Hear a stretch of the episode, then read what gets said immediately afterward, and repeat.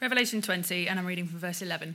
Then I saw a great white throne and him who was seated on it. The earth and the heavens fled from his presence, and there was no place for them. And I saw the dead, great and small, standing before the throne, and books were opened. Another book was opened, which is the book of life. The dead were judged according to what they had done, as recorded in the books. The sea gave up the dead that was in it, and death and Hades gave up the dead that were in them, and each person was judged according to what they'd done. Then death and Hades were thrown into the lake of fire. The lake of fire is the second death. Anyone whose name was not found written in the book of life was thrown into the lake of fire.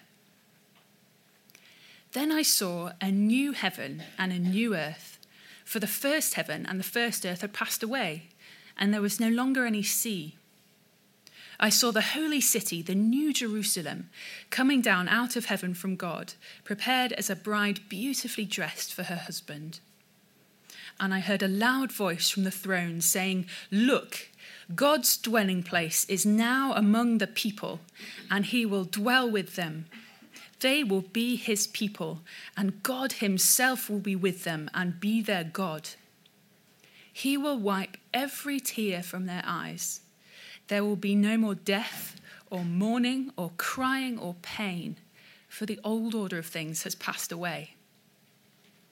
He who was seated on the throne said, I am making everything new. Then he said, Write this down, for these words are trustworthy and true. He said to me, It is done. I am the Alpha and the Omega, the beginning and the end. To the thirsty, I will give water without cost from the spring of the water of life. Those who are victorious will inherit all this, and I will be their God, and they will be my children. But the cowardly, the unbelieving, the vile, the murderers, the sexually immoral, those who practice magic arts, the idolaters, and all liars, they will be consigned to the fiery lake of burning sulfur. This is the second death.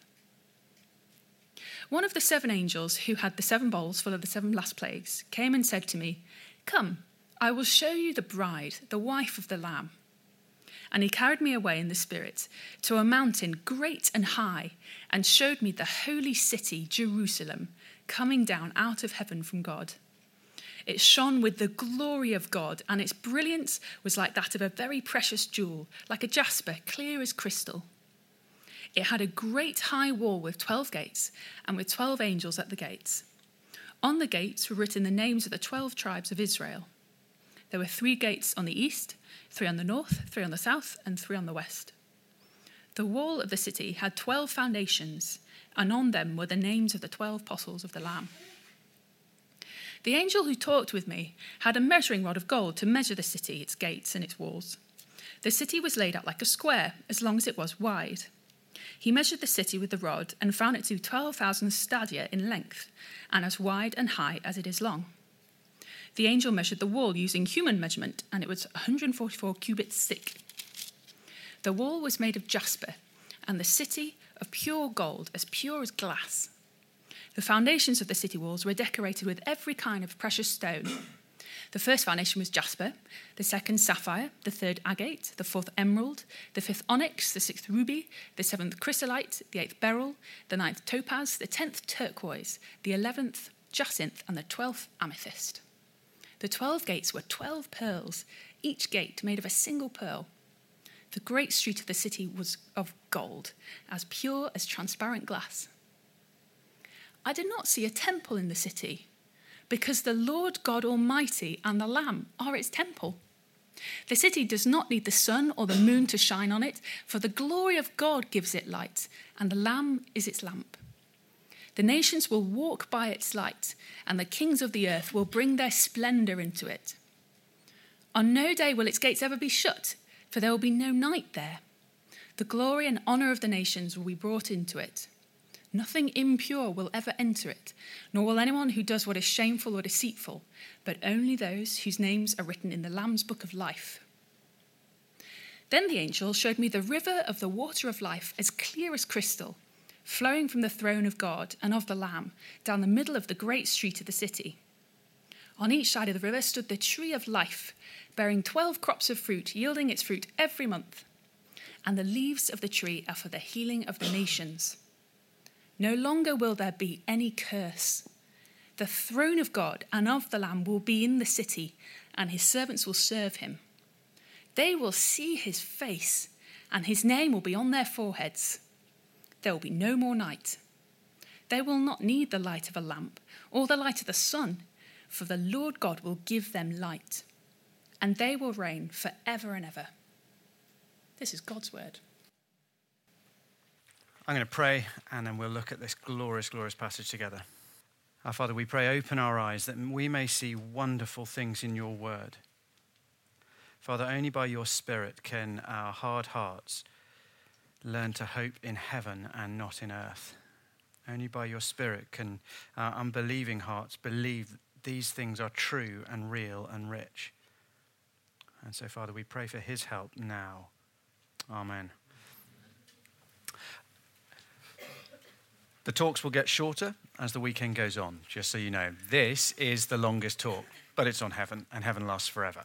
Uh, let me just say two things to you as we, um, as we contemplate our eternal destiny. You'll find there's an outline and the, uh, and it's at the top of the first talk there. Two things as we contemplate our eternal destiny. Firstly, you are all liars, every single one of you. And secondly, you will not go to heaven when Jesus returns.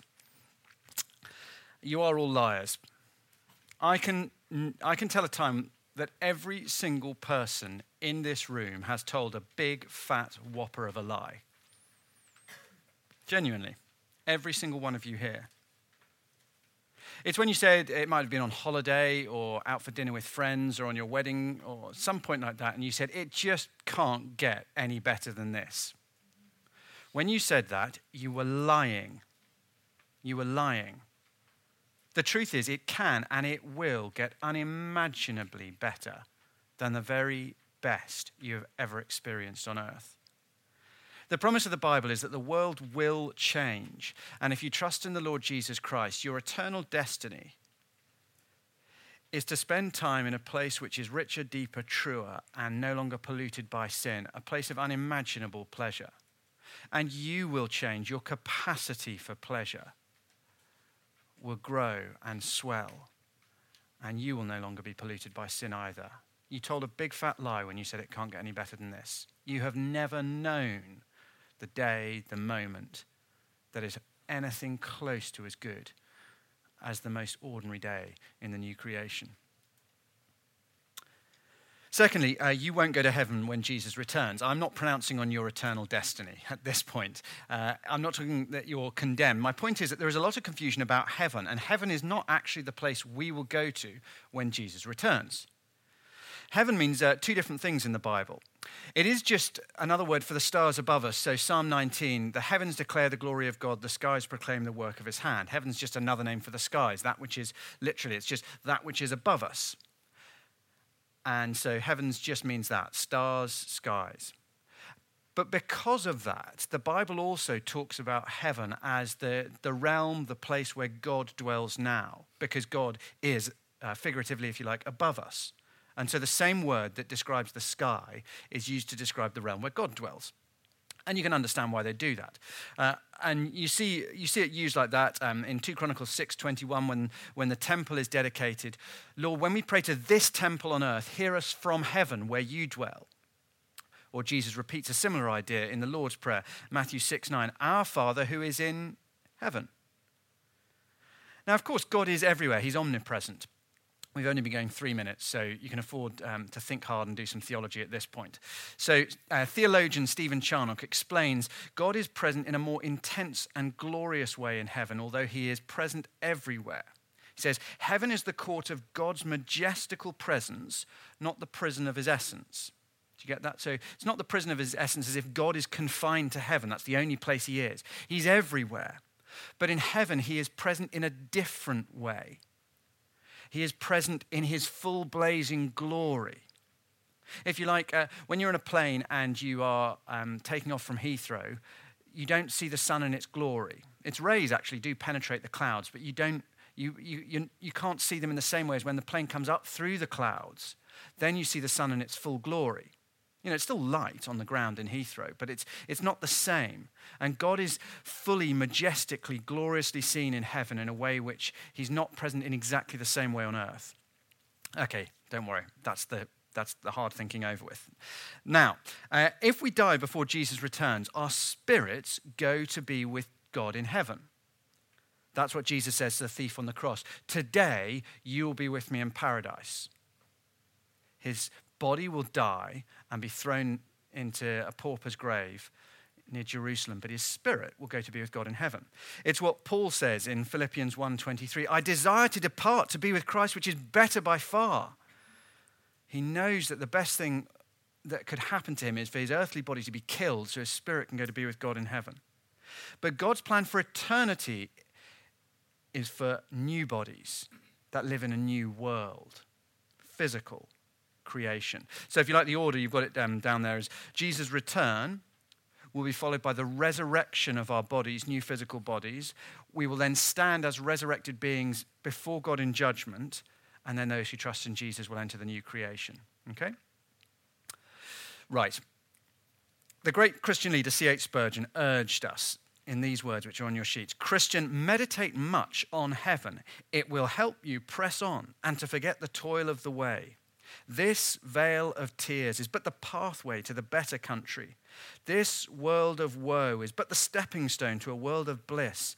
And after death, what comes? What wonder world will open upon our astonished sight? Great. The problem is that we struggle to fire our hearts with the hope of heaven because, well, we have such an inadequate idea of what the new creation will actually be like. Uh, either we haven't thought about it enough to have any real ideas, or the ideas we have are thoroughly uninspiring, if we're honest. I love it. Uh, Prime Minister David Lloyd George uh, commented When I was a boy, the thought of heaven used to frighten me more than the thought of hell. I pictured heaven as a, a place where time would be perpetual Sundays with perpetual services from which there would be no escape. Yeah, that doesn't sound much like fun. Or perhaps we imagine heaven in the way it's depicted in the movies. It's soft light, serene people gliding effortlessly in flowing robes, nothing too bright or loud. And have you noticed everybody's always in bare feet in heaven, as if you know, shoes are of the devil? It's, it's kind of, it, it's more spiritual than physical. If you like, it's, it's like the elves in The Lord of the Rings, you know, very serene and, and deep and spiritual, but let's be honest, rather dull. I mean, you wouldn't go there for a party. And it's no surprise that a vision like that doesn't motivate or inspire us to serve and to sacrifice for God in this life. I mean, why would you? Uh, that's not a reward any of us really want. And unless you and I get a solid grasp of the reality of the future God has promised, we will have nothing to fire our hearts. Unless we get a solid grasp of heaven, we'll have nothing to motivate us to serve and to sacrifice for Christ now in this life. We'll have no, no hope to offer the people around us who are dying in this world. And instead, our lives will be shaped by the same thing as theirs the same earthbound hopes of careers, financial security, and relationships. And we will be enslaved like them by the fear of losing these things. We'll be utterly incapable of living wholeheartedly for God now, and utterly incapable of drawing others to the great eternal hope of God for the future. Now, the early church had such a vision of heaven that one of the common problems was that they had to dissuade the young men from seeking martyrdom because they were so keen to get to heaven. It was like Christian and Duff, you know, the ministry training. Please, will you stop signing up for missionary trips to Saudi Arabia? You know, do you know how any idea how hard it is to rewrite the rotas every time one of you gets killed? I know heaven's going to be great, but seriously, think of other people, will you? You know, that, that's like a common conversation in the early church. You know, that's not a problem we have. Why? It's because we struggle to imagine what the new creation will really be like. Martin Luther famously said, We can no more conceive of what heaven will be like than a baby in the womb can imagine what life will be like after birth. And when, we turn to God's word, we find the Bible often uses weird apocalyptic language. So Paul says in 1 Corinthians uh, 2 No mind can conceive of what God has planned, but God has revealed it in his word. But the problem is when we turn to that word, we find sort of weird apocalyptic language, especially in the book of Revelation. Now, in apocalyptic literature, you, there's symbols and particular numbers and images, and it's all a bit sort of odd. And things are often sig- significant and symbolic rather than literal. So you can tell that because the images, uh, they often don't fit together. So in Revelation 4 6, we read, There's a sea as clear as crystal before the throne of God. And then in Revelation 21 1, there is no longer any sea. Well, is there or isn't there? Well, they're making different points. It's, it's an apocalyptic way when it says there's no longer any sea, of saying there's no longer any chaos. Because in Hebrew thinking, sea was watery, decreative chaos. Genesis chapter 1 at the start, the world is formless and void, and the Spirit hovers over the waters. Genesis 6 to 8, when God judges and destroys the wickedness of the world, he does it by returning it to watery chaos in the flood. And so he's not saying there will be no water in the new creation, there'll be no surfing or sailing. He means there'll be no chaos, no destruction, no decreation. I mean, geographers here will know. It describes in Revelation 22 a river flowing from the throne of God. The rivers kind of have to flow into something. You know, there's going to be a sea. It's just saying there won't be chaos. And in that sense, Revelation works a bit like a cartoon, apocalyptic literature. When Tom hits Jerry around the head with a frying pan, the stars and little Tweety birds appear around his head, and we kind of get, uh, it's, oh, it's saying it really hurt and he's got a, a stonking headache. And the numbers and the symbols in Revelation work like that. They're, the point is that they're seeking not just to engage our intellect, but also to fire our imagination. Revelation is de- designed uh, not just to give us technical arguments to understand, but, to, but images to fire our imagination. And that might be in part because I'm just not sure we could understand a straight literal description of the new creation. I'm not even sure we've got the words for it. You know, what words could God use to describe the new creation? Can you conceive of a, describe a new color that doesn't exist? Uh, I mean, imagine uh, trying to describe a jumbo jet to a Stone Age tribe. They don't have the words for jet, engine, petrol, aerodynamics, obviously, and metal. Well, it's kind of like a very big bird that hundreds of people can climb in, and it's powered by fire, and it goes faster than sound. So, like, I'm guessing that's clear, yeah? Uh, I mean, how close do you think they are to a real understanding of Concorde from that description? How close do you think you can get them to a real understanding of it using the things that they understand now? And as we read Revelation, you and I, we are that limited, primitive tribe, grasping to get our heads around things that are way beyond us when we don't even have the words to describe what it really will be like. Now, J.I. Packer um, suggests that there are three ways that we can, though, fire our hearts with the hope of heaven. And they fit with the three points we've got, the, the applications of the three points. He says the Bible fires our imaginations with the hope of heaven by teaching us to it, well, he says extrapolate, but exploit's probably easier. Exploit, enhance, and eliminate. So exploit earthly pleasures. Uh, every time you enjoy something on this earth, it's like the new creation is like a new and better version of it. So as we exploit what we enjoy now, we get a hint of the new creation. Secondly, to enhance. Uh, it's an enhancement of the divine relationship, the fulfillment of that relationship we've already got with Jesus now. That's what we're heading to. And then finally, eliminate earthly frustrations. It is like life, sort of as we know it, but without all the, the misery and the frustration of, of life in this world, in this creation. Okay, we're going to use that as the, as the way to apply each of the points. Okay, let's get into Revelation. We're just going to focus actually on 21 1 to 5, which summarizes the whole section which Emily read for us just now. And Revelation 21 to 22, obviously, is the climax of John's vision of the future and also the climax of the whole Bible story. It's the final act of world history and the first act of the new age that is to come. So, firstly, new creation exploit. So, Revelation 20, verse 11 Then I saw a great white throne, and him who was seated on it. The earth and the heavens fled from his presence, and there was no place for them. Revelation 21, 1. Then I saw a new heaven and a new earth, for the first heaven and the first earth had passed away, and there was no longer any sea. The first verse of the Bible begins In the beginning, God created the heavens and the earth. And here we read that the day is going to come when God will again roll up his sleeves and, with a power matched only by his delight, will speak a new word. And the physical reality we live in now will just cease to exist. And as he speaks another word, a brand new physical cosmos will come into being. But this one won't just be very good, it'll be permanent and perfect. It is a mind boggling thought that physical matter just appears or vanishes at the word of God. And as he sings out another word, a new creation comes into being. Now, uh, there is a surprising amount we can learn just from these few words. First, it will be a physical universe.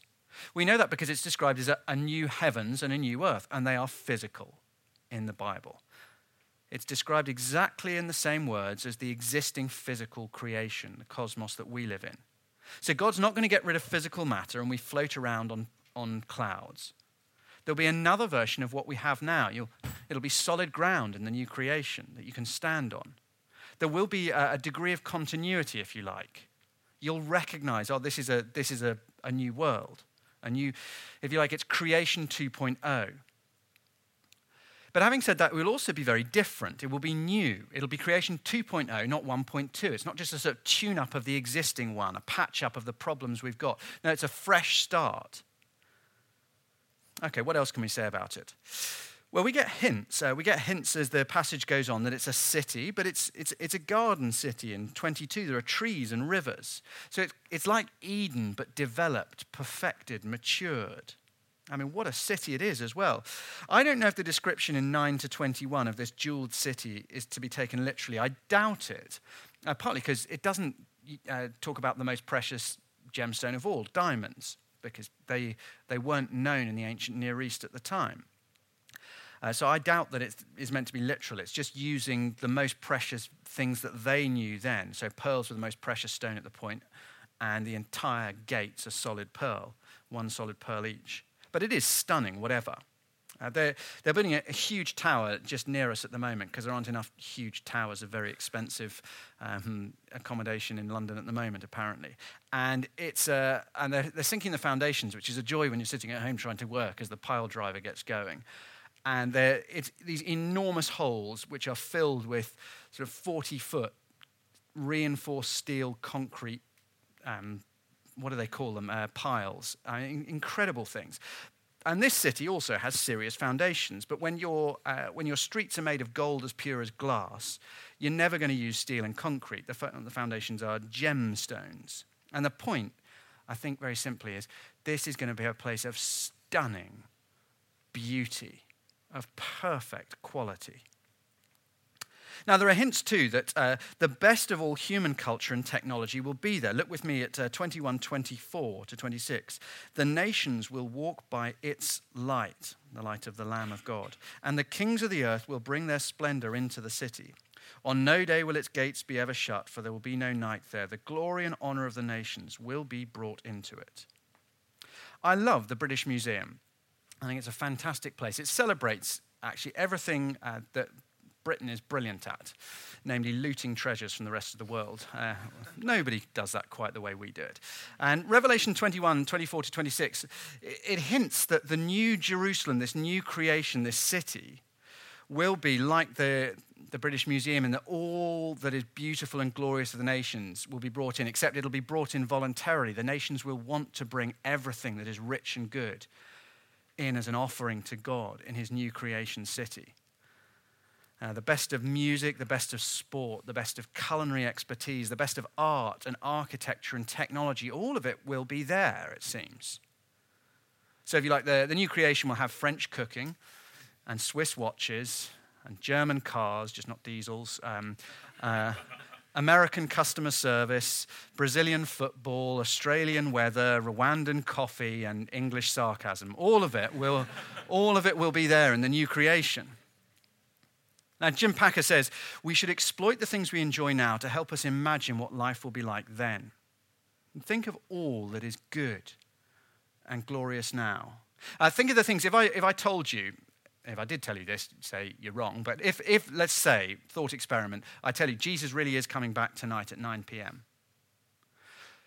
Now, I guess we'll be excited, but there'll also be, let's be honest, there's a bit of you that thinks, oh, I'll miss. What is it you'll miss? Those things that make you kind of, oh, I quite like life on this old earth. Whatever those things are, they'll be a whole lot better in the new creation. Think of the things you love about this creation. And the Bible seems to use those as pictures to drive our imaginations to delight in, to enjoy the new creation. In your own time, look at Isaiah 65, 17 uh, to, uh, to 25, and you'll see how Isaiah picks up on things we love now to excite us about that, that heavenly future. You know, when, you, when you enjoy something on this earth, teach yourself to view it as a dull hint, shadow of what is to come. When you eat an amazing meal with friends on holiday and it is just magical, talk, pray, thank you, God, for this hint, this foretaste, this smell of what is to come. Thank you that the wedding feast of the banquet of the Lamb will be so much better than this.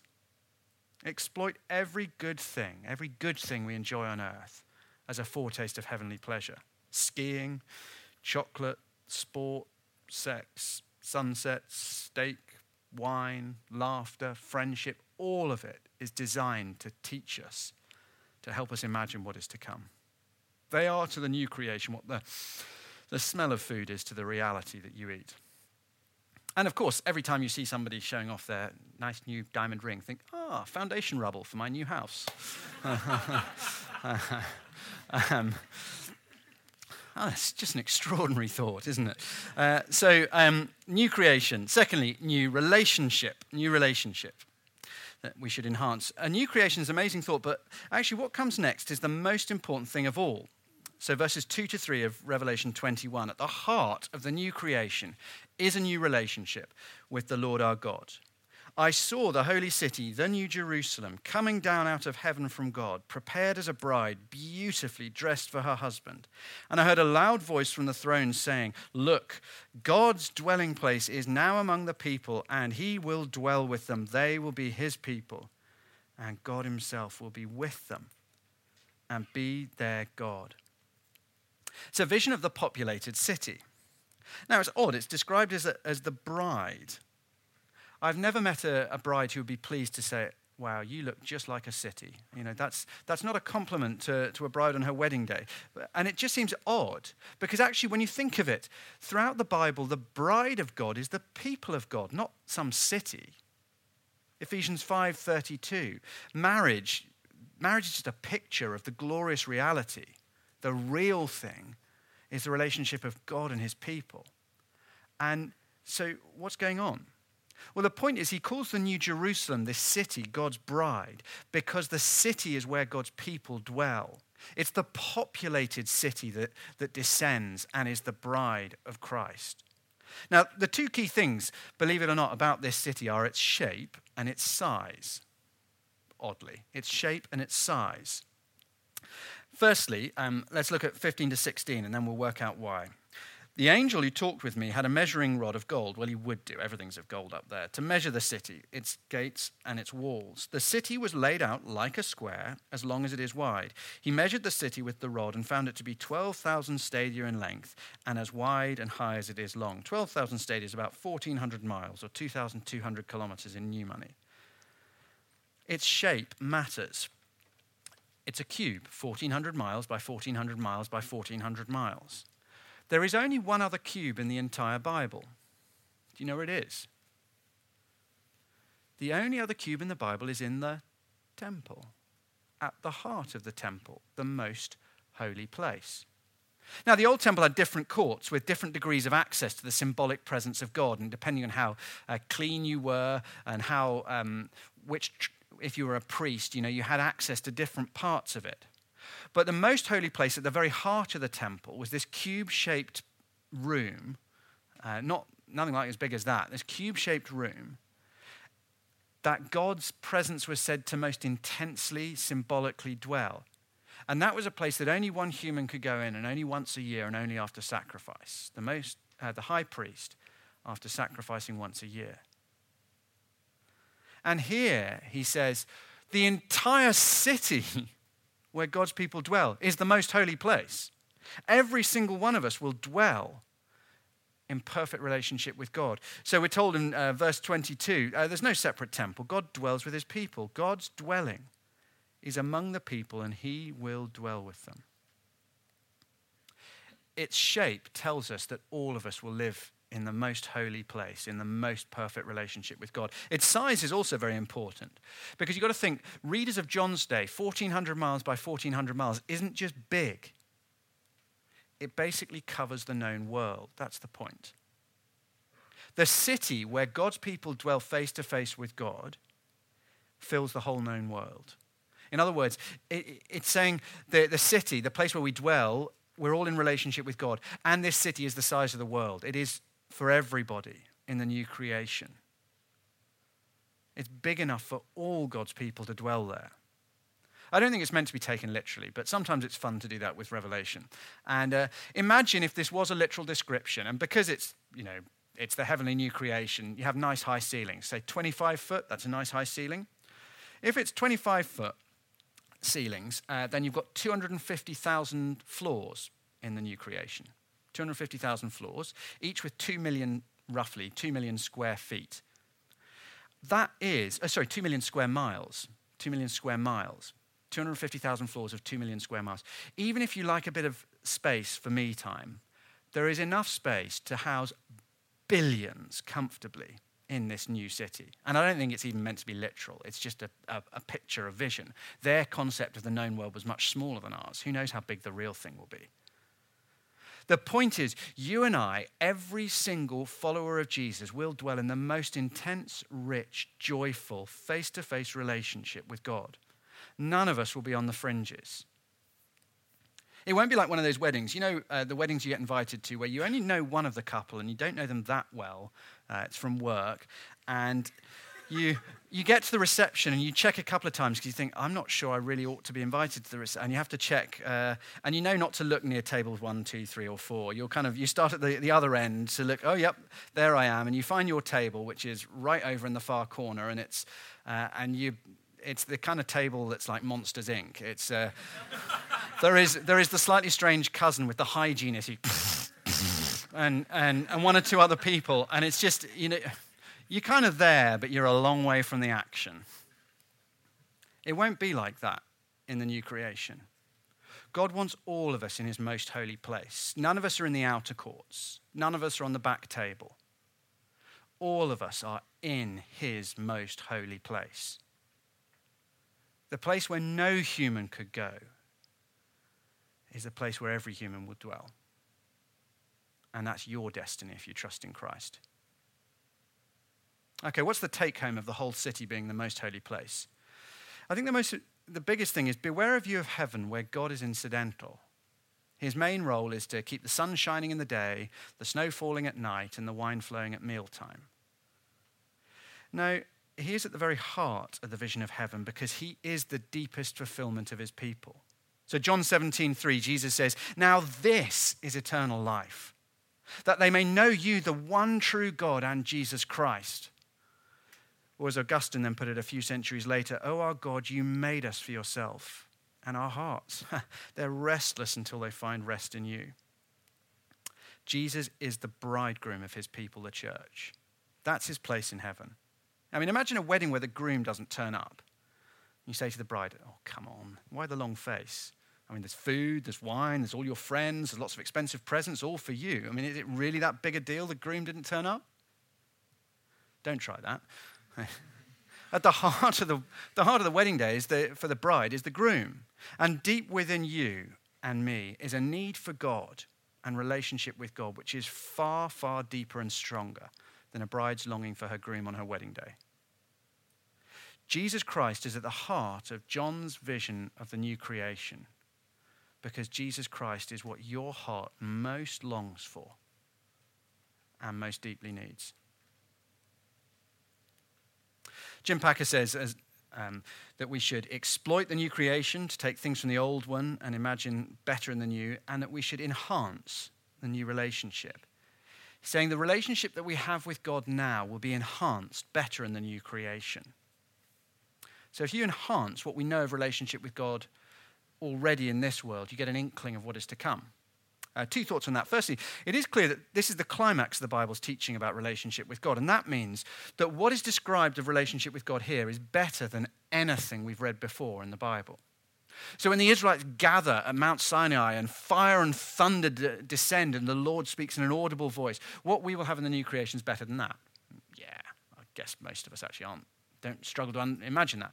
What we will have is, is better than when the, the worshippers gathered at Jerusalem for the great golden marvel that was the first temple and saw the presence of God descend upon it in a cloud and fill the temple.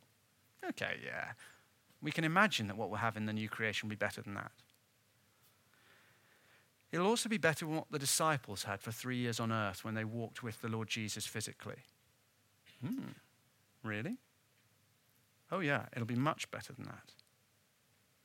You see, the disciples on earth, they only saw Jesus' glory veiled. They could only see him as human and had glimpses of the divine. When we see the Lord Jesus in heaven, we will see him fully human and fully divine, all his glory revealed. Our relationship with him will be better than the disciples enjoyed. Our relationship with him will be better than Adam and Eve had See, when they walked in the cool of the evening in the garden with the Lord God, they knew him as the generous and glorious creator who'd given them everything. When you and I walk with God in the cool of the evening in the new creation, we will know him also as the merciful Redeemer who sacrificed himself. We'll know him as the Lamb who was slain and is risen now to reign. What we have will be better. Secondly, of course, it means that when we pursue relationship with God now, when we really devote ourselves to His word and prayer, uh, proper, not tick box exercise, phone off, devoted time, we are diving into the purest source of pleasure the universe knows. We may only get hints of it now in our distracted and our sin corrupted hearts. But when we press into relationship with God now, we are pursuing the greatest source of pleasure that the creation knows. And when we finally meet the Lord Jesus, it'll be, going like, be like going from receiving letters from a loved one to seeing them face to face. I'm not a particularly poetic man, but I love this um, poem that John Donne wrote. Uh, and the, the culmination of the poem reads like this I shall rise from the dead. I shall see the Son of God, the Son of glory, and shine myself as the sun shines. I shall be united to the Ancient of Days, to God Himself, who had no morning and never began. No man ever saw God and lived, and yet I shall not live till I see God, and when I have seen Him, I shall never die. No man ever saw God and lived, and yet I shall not live till I see God, and when I have seen Him, I shall never die.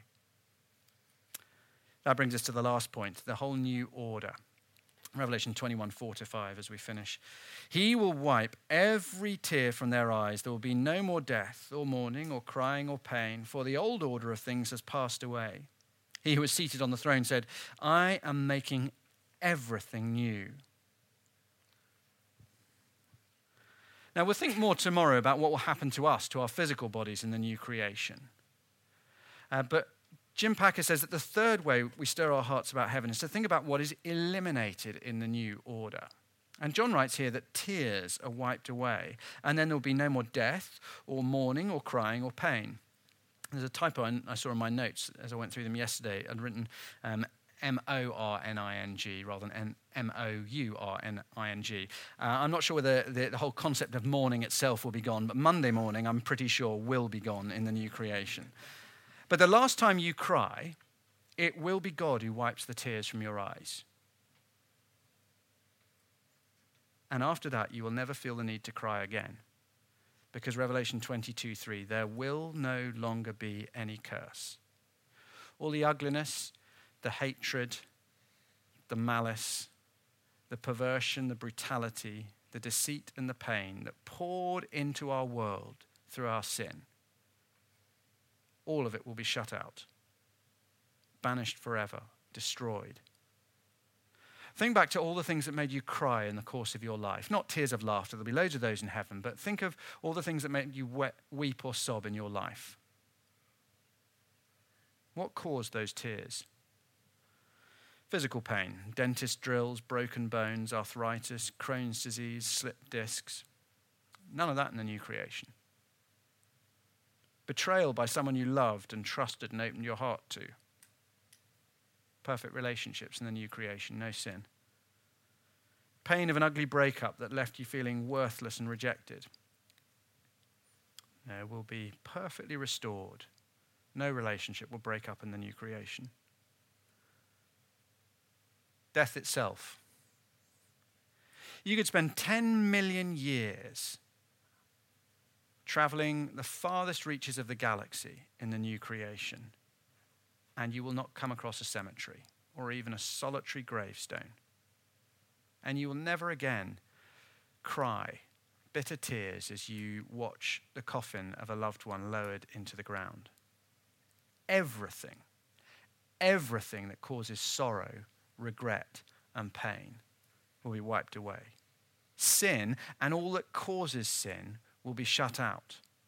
At 2127 promises nothing impure will be able to enter the city. In 2010, at the beginning of our reading, we heard the devil was thrown into the lake of fire.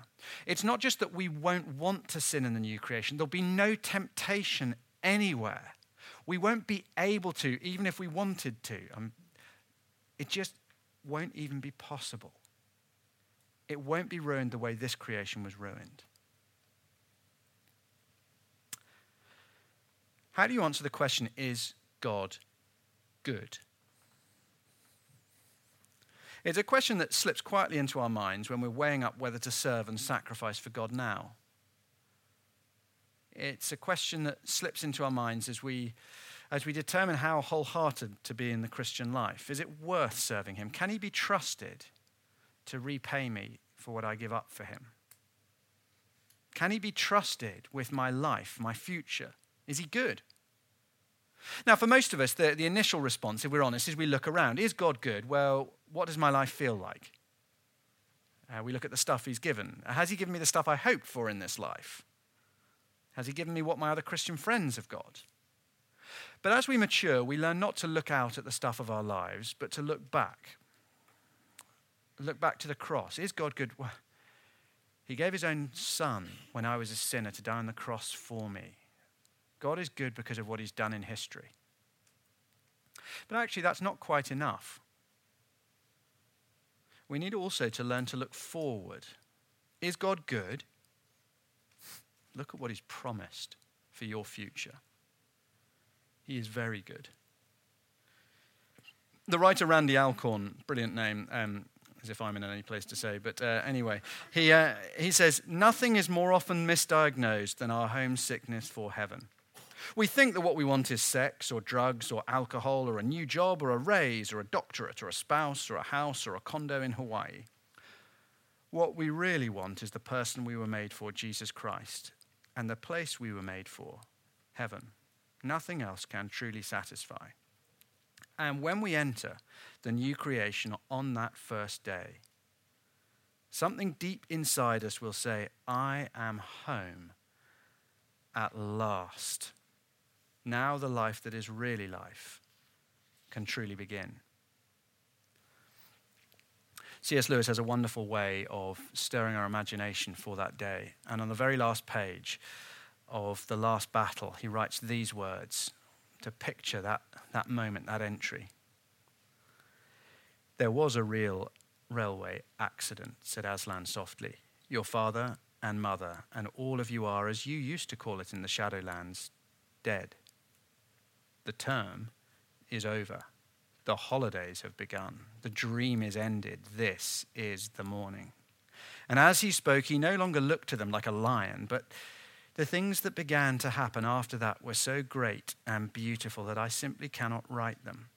And for us, this is the end of all the stories. And we can most truly say that they all lived happily ever after, but for them, it was only the beginning of the real story. All their life in this world and all their adventures in Narnia had only been the cover and the title page. Now, at last, they were beginning chapter one of the great story which no one on earth has read, which goes on forever, and in which every chapter is better than the one before. Our Father God, we thank you that our future is unimaginably great. Thank you for all that you have promised to us.